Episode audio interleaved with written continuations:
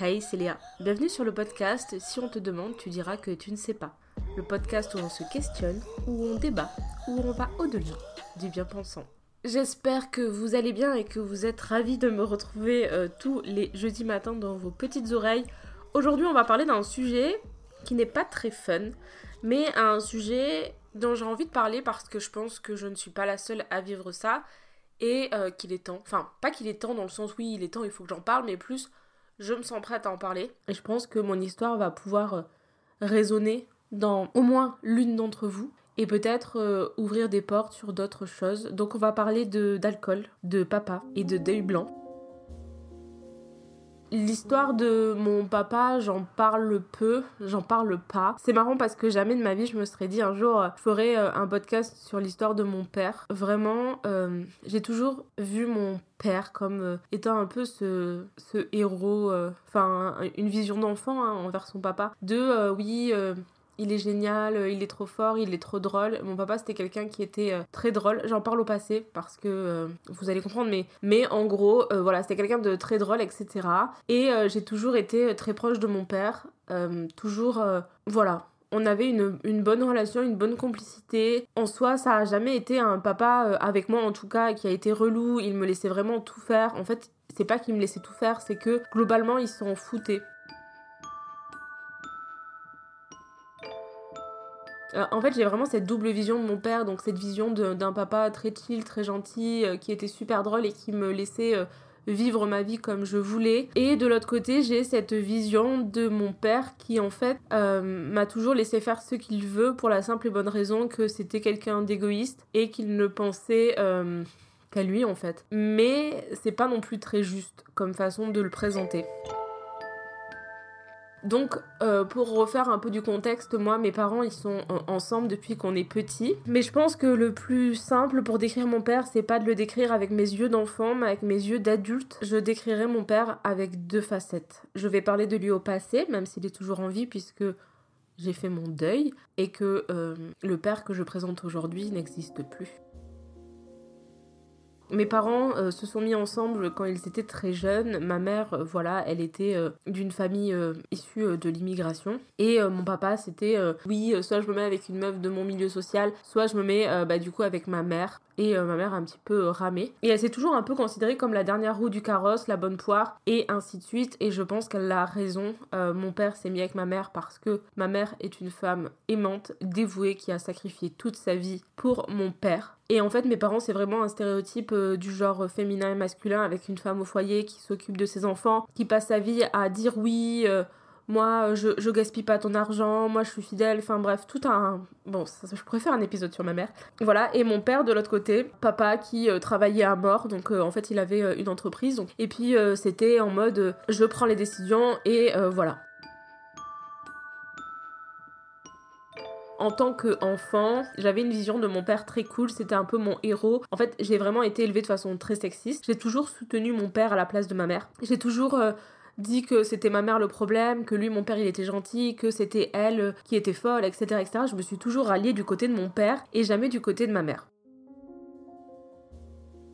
Et puis euh, je suis partie très tôt parce que moi je me suis toujours euh, sentie pas à ma place chez mes parents, je me suis toujours sentie très mal, très mal à l'aise, il y avait des choses que j'arrivais pas à comprendre et j'étais pas bien. Et puis finalement, je suis partie faire mes études à Castres. Et entre-temps, mon père a perdu son entreprise. Et en fait, quand j'ai revu mon père et que j'habitais plus chez eux, en fait, je l'ai vu différent, je l'ai vu marqué par la fatigue, Enfin, vraiment, mon père fort et hyper euh, waouh, et ben en fait, c'était devenu un, petit homme tout rachitique. Je voyais plus du tout le, même homme en fait. Ça a été de partir de chez mes parents et de les revoir bien plus tard, puisque je les voyais beaucoup moins, qui m'a fait prendre conscience qu'il y a des choses qui n'étaient pas normales. Alors, moi, quand je suis partie, ben, j'ai commencé à, à voir le monde extérieur, à rencontrer plein de gens, etc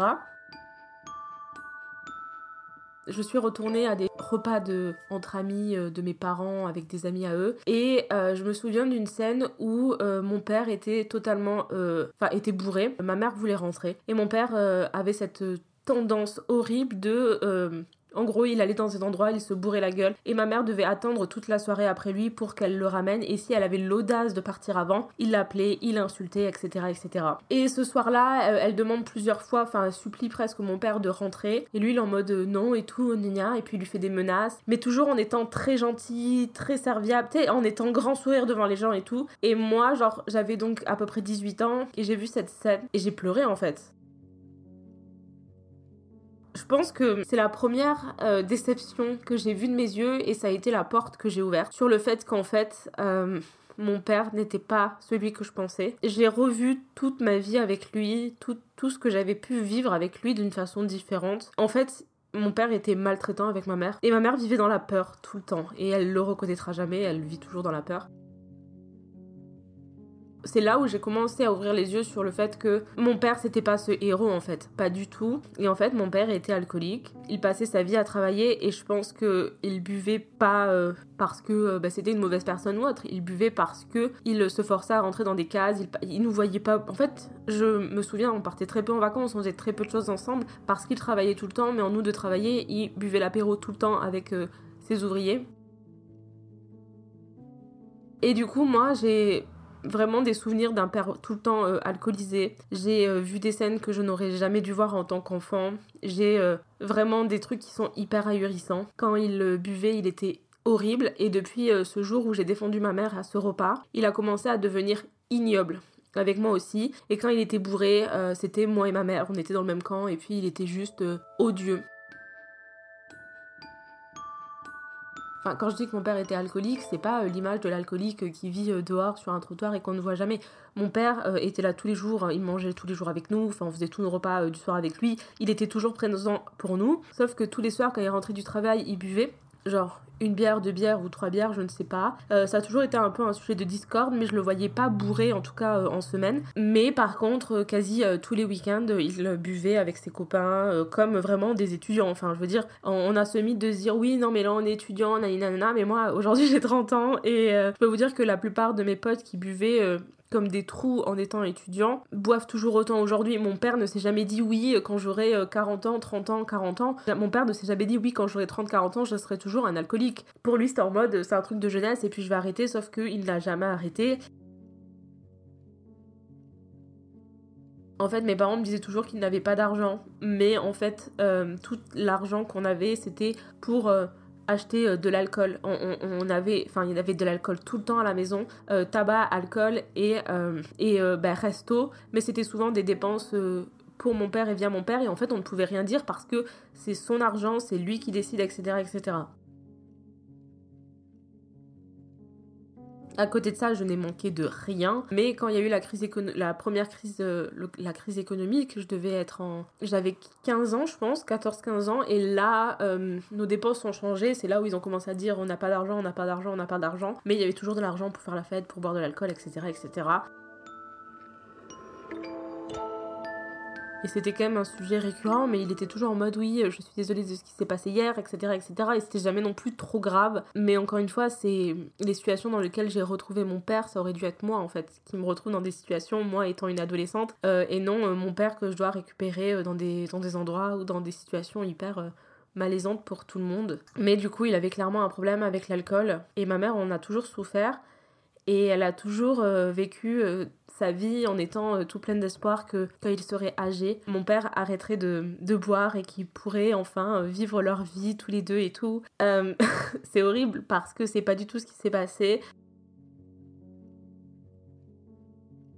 Je sais pas pourquoi mon père, cette haine envers moi, s'est dissipée quand je suis retourner faire mes études en psychologie. Quand j'ai commencé mes études en psycho, j'avais 24 ans. Et en fait, c'est à ce moment-là où on a commencé à remarquer des choses inquiétantes, entre guillemets. Par exemple, le fait que euh, euh, quand on est en train de déménager, je lui dis Est-ce que tu peux me poser un meuble et me faire des trous là? Il me dit oui. Et en fait, euh, deux minutes plus tard, il me le redemande. Puis deux minutes plus tard, il me le redemande. Et j'étais avec un ami à moi et je lui dis oui c'est normal, mon père il a des gros problèmes avec sa mémoire et tout. Euh, voilà quoi. Ça commence vraiment à se voir, ça commence vraiment à inquiéter ma mère. Et ma mère lui dit qu'elle aimerait beaucoup euh, prendre un rendez-vous chez le médecin pour euh, qu'il puisse avoir un suivi, qu'on puisse en savoir un peu plus sur sa mémoire. Et évidemment, lui dit non, qu'elle est trop chiante, qu'elle lui fait du mal, que si, que ça, que lui il va très bien, qu'il voit pas le problème, etc. etc. Tout le monde commence à lui en parler et pendant un an, un an et demi, il refuse catégoriquement d'aller chez un médecin. Jusqu'au moment où euh, ma mère me demande, moi, d'aller parler à mon père. Et je lui dis, euh, tu sais papa, euh, en vrai, t'as sûrement rien. Mais vas-y, comme ça, après tu pourras leur dire à tous qu'ils étaient trop chiants et que voilà, t'as rien. Et en fait, il a dit, ah oui, c'est vrai, bah, je vais y aller pour leur prouver que j'ai rien.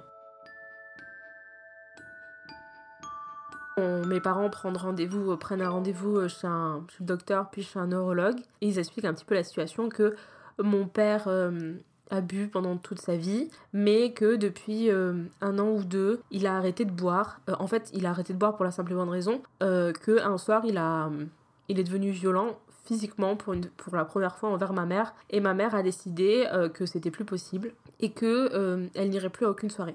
Du coup, euh, mon père a arrêté de boire parce que ma mère a décidé de s'isoler avec lui au fin fond de la campagne et de ne plus voir personne en fait. Et c'est horrible parce que Enfin, c'est horrible pour des milliards de raisons, mais en tout cas, mon père a arrêté de boire, entre guillemets. C'est-à-dire qu'il ne buvait plus autant qu'avant, mais euh, enfin, je suis dans une famille où euh, c'est le déni. Enfin, boire des bières, c'est pas vraiment boire. Euh, manger de la viande, c'est pas vraiment de la viande si tu manges du jambon. Enfin, c'était que des trucs comme ça, en fait. Et du coup. Il y a des milliards de, questions que je me pose encore aujourd'hui de est-ce que quand ils y sont allés, euh, elle aurait dû dire qu'il buvait encore des bières parce que c'est le cas, il buvait encore des bières, donc elle a dit qu'il avait arrêté de boire. Et donc euh, ils ont dit ok on va lui faire passer un IRM du cerveau. L'IRM a été passé et finalement euh, l'IRM a détecté donc une atrophie cortico-sous-corticale globale. En gros, bon bref je vais pas vous donner les trucs mais il y a un stade entre 1 et 5 et mon père est à 4. C'est-à-dire que c'est la forme la plus grave qu'on peut avoir à ce niveau. Et en fait, ils lui ont euh, détecté ce qu'on appelle euh, le syndrome de Korsakoff. Donc euh, en gros, c'est une maladie neurodégénérative causée par une carence de vitamine B1 et en fait, c'est dû à l'alcool. C'est une maladie qui ressemble grandement à Alzheimer, sauf qu'elle n'est pas censée être dégénérescente, c'est-à-dire que à l'inverse de quelqu'un qui a Alzheimer, mon père n'est pas censé mourir de ça. Et c'est tout un questionnement autour de la mort aussi. Euh. On banalise trop le fait que l'alcool c'est ok, c'est genre euh, c'est cool, c'est de l'eau, nanana, mais en fait, euh, le fait d'arrêter l'alcool tue, en fait. c'est pas juste quand t'as fini d'arrêter de boire, quand t'as bu pendant des années, tu peux juste arrêter de boire en fait. Le fait d'arrêter de boire, ça fait des, des traumas énormes pour ton cerveau. Et mon père, en fait, ce qui s'est passé, c'est que comme il a arrêté de boire de tout à quasi rien en très peu de temps, eh bien, euh, il a fait une carence en B1 et la carence en B1 eh lui a endommagé euh, le cerveau. Hein. Et du coup, euh, il a plusieurs symptômes qui sont assez impressionnants. Et ensuite, il a quand même vu une neuropsie. Enfin bref, je vais pas vous expliquer le détail de comment on diagnostique ça, mais voilà. Donc on a appris ça. Et euh, bah là, ça va faire euh, à peu près 5 ans. Et en toute sincérité, pour moi, aujourd'hui, euh, même s'ils disent qu'il est censé être stable, j'ai l'impression que c'est dégénérescent. mon père n'est plus mon père. Mon père qui a été toujours un peu cet homme fort, etc. Il a perdu toute autonomie il est dans un environnement où euh, ma mère ne l'aide pas non plus à en avoir puisque elle elle est isolée enfin ils se sont isolés tous les deux au fin fond de la campagne et donc euh, les symptômes du syndrome de Korsakoff c'est en gros de la difficulté à encoder et avoir de nouvelles informations c'est-à-dire que il n'est pas euh, capable d'avoir de la mémoire en fait par exemple exemple tout bête je lui offre un cadeau à Noël, deux heures plus tard, il ne s'en souviendra pas. Il va avoir des hallucinations, des comportements répétitifs, des angoisses. moi, je lui ai demandé une fois comment il se santé et il m'a dit j'ai l'impression d'être tout le temps défoncé. C'est très bizarre parce que euh, il est toujours là. Il est toujours là. Euh, on peut lui parler, euh, mais c'est plus mon père en fait. Il est très lent, parle très doucement. Il ne comprend quasi rien quand tu lui parles. Il faut lui répéter 300 fois les mêmes informations et il est bloqué dans des années qui ne sont plus les nôtres. Il, des fois, il est super en colère pour des choses qui se sont passées il y a 10 ans. Par exemple, il a toujours ce truc d'être persuadé qu'on lui prend la voiture pour aller au travail alors qu'il ne travaille plus. Il a voilà des discours euh, répétitifs. Euh, il croise des gens dans la rue, il va leur parler en étant persuadé qu'ils le connaissent. Et il va euh, être vraiment comme un électron libre, là, tranquille. Il fait comme il veut, comme il veut. Et en fait, le truc, c'est qu'il a toujours son caractère. C'est-à-dire que c'est toujours quelqu'un euh, d'égocentrique, d'égoïste, de sûr de lui, etc., etc. il ne sait pas se mettre ses chaussettes et se faire ses lacets, il ne sait pas se doucher. Mais par contre, il va t'expliquer que ici c'est chez lui, que c'est sa maison et que si t'es pas content, tu dégages. Et en fait, il a des, phases comme ça où, euh, euh, mais ça, ça va aussi avec Alzheimer, où il a des colères excessives de tout en fait. Et je pense que euh, pour lui, ce qui est compliqué, c'est euh, le fait d'avoir perdu toute autonomie. Et en fait, il y a un truc qui s'appelle l'anusoonosie qui fait que quand tu as des maladies comme celle-ci, ton cerveau euh, te protège. Parce que si mon père aujourd'hui se voyait dans l'état dans lequel il est, je pense qu'il se suiciderait. Euh, évidemment, euh, il y a beaucoup de gens qui se suicident avec ce syndrome. Il a beaucoup d'idées suicidaires, il a beaucoup euh, tout ça. Il ne le fait pas, donc il va dire à ma mère, bah, t'as qu'à me toi, mais moi je le ferai pas. Enfin bref, toujours tout remettre dans les mains de ma mère. faut savoir que quand même c'est trop bizarre parce que ça a vraiment été quelqu'un qui était hyper cultivé, qui était à jour de tout, qui avait toujours des choses à dire, etc. etc. là, quand on a des conversations, de la pluie, du beau temps, comme d'un truc très grave, il va être là derrière, il va rigoler. En fait, il va juste rire. Tout ce que tu dis, il rigole. Il ne comprend rien, en fait. Mais à la fois, euh, il va te répéter des centaines de fois les mêmes exemples, les mêmes choses. Il va te dire oui, mais moi, quand j'étais jeune. Et là, il va le faire d'une façon impeccable. Et en fait, dans toute cette histoire, ce qui est très triste, c'est que du coup, euh, ma mère a passé euh, sa vie en étant dépendante de mon père, en, étant sous l'emprise de mon père. C'est lui qui ramenait de l'argent, c'est lui qui gérait tout. Elle, elle faisait genre euh, tout ce qui est travail du care, donc s'occuper de la famille, de nous, du ménage, etc. Et en fait, elle était trop dans l'espoir qu'un jour, ils arrêteraient de boire et qu'ils pourraient vivre leur love story. Et finalement, elle ne vit pas du tout sa love story. Elle se retrouve avec son mari, qui est devenu un enfant de 3 ans et demi, absolument incapable de rien. Tout ça parce que toute sa vie, il a pensé qu'à lui, euh, qu'il l'a bu et que, en fait, elle ne vivra jamais ça. En fait, elle va passer toute sa vie seule à s'occuper de mon père. Elle ne lâchera jamais. Euh, elle est vraiment éduquée dans ce truc hyper religieux de je ne peux pas l'abandonner, je ne peux elle, ne demande même pas d'aide, elle ne veut pas. Mon père refuse strictement euh, que quelqu'un vienne de temps en temps de s'occuper de lui. Euh, ma mère le, souhaite, mais en fait elle a trop peur parce que comme il est très violent maintenant physiquement, puisqu'il n'a plus les mots. Avant, il était juste violent, euh, il pouvait dire ah là là, euh, enfin être piquant dans ses mots. Aujourd'hui, il n'a plus les mots. Donc, comme t'as plus les mots, et eh bien tu es violent physiquement. Donc, mon père fait des crises de colère, lance des objets, etc. Et en fait, ma mère euh, s'occupe de lui H24. Elle ne peut même plus se doucher tranquille, ne peut plus aller aux toilettes tranquille, ne peut plus aller à des rendez-vous tranquilles. Ils ne sortent plus de chez eux, ils sont bloqués. Il y a toute une part de moi qui déteste profondément mon père. J'ai même plus d'empathie aujourd'hui pour lui. Et j'ai vraiment euh, pas mal de, choses qui me font dire que oui, en fait, moi, j'aimerais bien qu'il meure, en fait, pour laisser ma mère tranquille. Parce que euh, il a bousillé sa vie en fait. Et, ça me fend le cœur parce que euh, moi j'essaye vraiment de sortir ma mère de tout ça. Euh, ma mère elle m'appelle souvent en détresse pour qu'elle s'en sorte. J'essaye de lui donner des milliards de clés pour qu'elle s'en sorte. Mais ma mère ne s'en sort pas. Euh, moi j'ai dû faire une thérapie pour expliquer que ma mère était là-dedans et que c'était sa zone de confort et que en fait il fallait juste que j'arrête de, de, de l'aider en fait. Qu'il fallait juste que je lui demande de pas me mêler à tout ça parce qu'elle sait ce qu'elle a à faire mais elle ne le fait pas pour des milliards de raisons. Et parce que euh, elle est dans le déni total en fait. Elle est toujours dans cet espoir que ça ira mieux demain, que si que ça. Et puis pour elle c'est super dur aussi à vivre que euh, son mari euh, la personne qu'elle aime est devenue juste un fantôme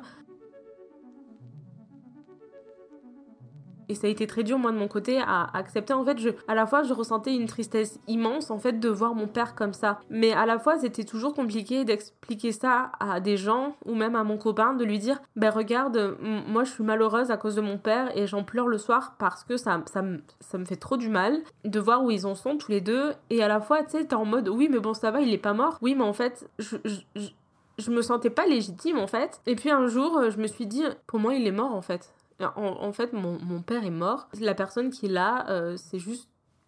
Je sais pas, c'est quelqu'un, c'est quelqu'un d'autre. Et. Et j'ai pensé ça de mon côté. Et puis j'ai un grand frère. Ce drama familial nous a énormément rapprochés. Et puis euh, un jour, euh, j'ai j'ai discuté de ça avec ma belle-sœur et elle m'a dit que lui aussi, euh, en fait, de son côté, avait fait ce cheminement de, de dire que notre père était mort. Même si à chaque fois qu'on le voit, on s'occupe de lui, on est là pour lui, on fait tout ce qu'on a à faire. Notre, euh, notre père euh, n'est plus là et, et, on a tous les deux mis ses mots dessus. Et je sais pas ce que je ressentirai ou comment je m'en sentirai le jour où euh, il en viendra à mourir. Moi, je me dis toujours à un moment, je vais me lever un matin et il va y avoir un drame familial, mon père aura tué ma mère ou ma mère aura tué mon père. Enfin, je vous dis, c'est des mots très crus de tout ce que je vous raconte, mais c'est quand même ma réalité et je, vis avec un peu cette épée de Damoclès au-dessus de moi de euh, voilà cette angoisse cette culpabilité cette tout et, j'ai vraiment été ça a été vraiment euh, très prenant dans ma thérapie genre le fait de, dire oui ça serait mieux s'il meurt etc c'est aussi à nuancer parce que moi je me rends compte que par exemple quand je m'occupe de lui quand je passe du temps avec lui il arrive à se repérer dans l'espace il arrive à faire ses lacets mais en fait il faut qu'il soit vraiment dans un mood euh, très lent en fait. Il faut savoir que c'est comme si euh, le mec était euh, tout le temps def donc il, est, il est juste ultra lent en fait. Tu vois par exemple tu vas faire tes, tes, lacets en 3 minutes lui il va les faire en, en pas en, en, 30 minutes et ma mère est la meuf la plus stressée au monde elle est toujours en mode dépêche-toi fais ci fais ça. Ma, mère vraiment c'est aussi un, un, cas à part parce qu'il y a trop de choses à dire sur plein de choses sur comment elle est comment elle fonctionne etc et elle lui met tout le temps la pression et en plus de lui mettre la pression elle a honte honte que son mari soit devenu comme ça et elle a plus de repères et c'est vrai que le fait qu'elle lui mette tout le temps la pression etc ça génère énormément d'anxiété chez lui. Euh, mon grand-père donc son père est mort il y a pas longtemps euh, d'Alzheimer ou pas d'Alzheimer enfin bref euh, en tout cas il était très vieux et et bon, bref, on meurt hein, au bout d'un moment, quoi. Et du coup, il y a eu la mort de son père. Mon père ne dit jamais ce qu'il a sur le cœur. En plus, aujourd'hui, il en est plus trop capable. Et puis, c'est pas avec ma mère qui va faire ça. Ils sont vraiment vaches l'un envers l'autre. Euh, ils n'ont aucun, ils n'ont jamais eu aucun acte de tendresse ou d'amour. Leur amour, c'est leur, leur histoire, c'est juste de l'amour-haine. C'est juste des pics. Et ma mère aujourd'hui va me dire qu'elle le déteste et j'arrive à le comprendre, mais je le ressens aussi quand elle s'occupe de lui. Et, ça serait tellement plus bénéfique pour eux deux qu'ils restent pas ensemble et qu'on foute mon père dans un centre et qu'on n'en parle plus. Mais elle en est incapable et lui, euh, il en est incapable aussi. Mais euh, du coup, c'est ma mère qui euh, sacrifie toute sa vie pour lui. Euh, et, moi, j'étais allée euh, m'occuper de lui pendant une semaine. Euh, et, je me rends compte que, enfin, je me rendais compte que ma mère lui mettait la pression et qu'en plus de ça, j'avais, je pouvais pas en parler avec ma mère. Et puis, j'avais grave d'empathie pour mon père pour ça. Et puis un jour, je me suis levée un matin et mon père, il m'a dit des trucs horribles, mais genre vraiment des trucs horribles. Je venais de me lever, c'était sorti de nulle part. Et vraiment, il a eu un élan de colère où il vraiment horrible. Et puis euh, le soir, euh, il est revenu comme si rien n'était. Et, et, moi, je me souviens de tout ce qu'il m'a dit, de, de, tout ce qu'il a. Enfin, de tout ça. Et lui ne se souvient pas. Et donc, quand je lui dis, il me dit que c'est pas vrai. Et il se met à pleurer. Il me dit, mais non, je t'ai jamais dit ça. Moi, je suis tellement heureux que tu sois là. Du coup, j'ai mieux compris aussi l'ambivalence dans laquelle elle est entre mon père. Euh, qui a des crises de colère, des crises de violence, sorti de nulle part, juste parce que bah, c'est un des symptômes quand même de toutes ces maladies neuro je trouve qu'elle fait un travail formidable et on se rend pas compte à quel point euh, être euh, aidant, euh, ceux qui aident en fait les personnes qui ont des problèmes comme ça et qui sacrifient leur vie pour eux, c'est un taf monumental, c'est absolument pas reconnu dans la société. Ma mère doit gérer des choses, faire tout en fait et en plus de ça s'occuper de mon père, s'occuper d'elle-même et ils sont totalement pauvres parce que ils ne vivent maintenant que sur puisque ma mère n'a jamais travaillé donc ils vivent vraiment que sur la truc du handicap de mon père mais en outre de ça faire des papiers pour demander euh, l'aide euh, au handicap, euh, la MDPH, c'est un enfer, c'est moi qui ai dû les faire. Enfin, je veux dire, ma, ma mère, elle n'était pas capable de faire tous ces papiers parce que, voilà, enfin, tout un milieu social et tout où ma mère a appris à écrire réellement bien parfaitement, etc. quand elle était avec mon père. Même à, à, plein de choses qu'elle disait mal, etc. Enfin bref, c'est un, milieu, voilà, elle avait pas du tout la culture de mon père. Mon père, c'était vraiment le mec qui gérait tout ça. Mais moi, de mon côté, malgré tout, j'ai énormément d'admiration pour elle. Vraiment, euh, à son échelle, elle a l'impression d'avoir rien fait, mais pour moi, elle a soulevé une montagne. Euh, elle a tellement évolué en tout, elle est tellement. Euh, enfin, elle a dû s'adapter et elle a su faire des choses incroyables. Je me dis des fois, franchement, elle aurait jamais dû croiser le chemin de mon père. Elle était capable de faire des milliards de choses toute seule. Et si elle avait eu un peu confiance en elle, elle aurait pu faire tout ce qu'elle rêvait de faire. Et, et ça, ça, ça me brise le cœur en vrai. C'est tout compliqué, tout est compliqué. Pour avoir de l'argent, c'est compliqué. Pour faire reconnaître, c'est compliqué. Et puis elle, elle aimerait bien faire des choses, mais mon père ne veut pas. Et puis euh, reconnaître des situations de violence, c'est compliqué. Elle est isolée, donc c'est compliqué. Elle ne veut rien entendre parce que mon père. Enfin bref, euh, voilà, c'est un peu euh, tout compliqué. Euh, mais à la fois, c'est devenu malheureusement à mes yeux hyper banal en fait cette situation. Et puis, euh, et puis on attend que le temps passe de voir. Et puis euh, je l'appelle, je prends des nouvelles. Et puis je reste quand même émotionnellement détachée de tout ça. Je lui envoie des messages de soutien. Je, j'essaye voilà de parler de la pluie et du beau temps. Et moi, je suis partie vivre à Paris, je pense indirectement pour m'éloigner de tout ça. En outre de l'alcoolisme et de, du syndrome de mon père. Euh, fuir fut un peu la solution. Il y a, j'ai plein de choses à dire sur le, volet familial, mais aujourd'hui, euh, ça n'a pas été toujours très simple, toujours très rose. Donc euh, je ne parle pas à mon père parce que bah, il ne parle plus au téléphone. Enfin de toute façon il déjà qu'il parle peu en vrai donc c'est compliqué. Mais quand je descends je vais toujours les voir reste plus longtemps chez eux comme je pouvais faire avant. Je... Voilà, c'est un peu un, tabou parce qu'on n'en parle pas plus que ça. On parle pas du fait que mon père euh, est mort en fait. on n'en parle pas. C'est toujours oui, bon, voilà et tout. C'est voilà, c'est un sujet. Euh, à part avec mon frère, euh, on fait un peu comme si rien n'était et puis, puis on avance comme on peut en fait. Moi, de mon côté, j'ai vraiment pris des distances avec tout ça. J'ai accepté que mon père n'était plus là. J'ai accepté que potentiellement, euh, je sais pas. En fait, je sais pas ce que j'ai accepté et je sais même pas comment je vivrai le jour euh, où il va réellement mourir. Et moi, je pense que vraiment, ce qui m'a le plus choqué dans cette histoire, c'est vraiment ce avant-après de l'image que j'avais de mon père euh, et même de mes parents. Genre, et je pensais pas que c'était possible aujourd'hui de ressentir ce genre de choses. Vraiment, jamais de la vie euh, j'aurais pu imaginer, euh, imaginer ça en fait. Vraiment pas. C'est fou. On se dit toujours oui, ça arrive qu'aux autres, etc. Mais en fait, euh, pas tant. Et puis finalement, on s'y habitue. Sur ce, euh, j'espère que ce podcast vous aura plu, que vous aurez pu en apprendre un peu plus sur mon histoire aussi, et que ça pourra vous aider si vous vivez quelque chose de similaire. Euh, bah, je vous envoie plein de force parce que c'est toujours euh, plus simple, c'est toujours plus... Enfin, je trouve que l'entourage familial et tout ça, enfin, c'est hyper compliqué à vivre quand t'as une personne qui perd sa tête et qui n'a plus de mémoire. Enfin, je veux dire, mon père, lui, ça va, il est persuadé que ça va en fait que les gens ils en font des tonnes et que lui va bien et que voilà, enfin il voit pas vraiment le truc, nous on le voit. Mais euh, voilà, j'espère euh, avoir pu euh, vous ouvrir des portes et, en tout cas n'hésitez pas à me donner vos retours sur Instagram Léachou avec de E. Si vous voulez me soutenir financièrement, c'est sur mon Patreon Léachou aussi. Et maintenant, si on te demande, tu pourras dire que tu sais.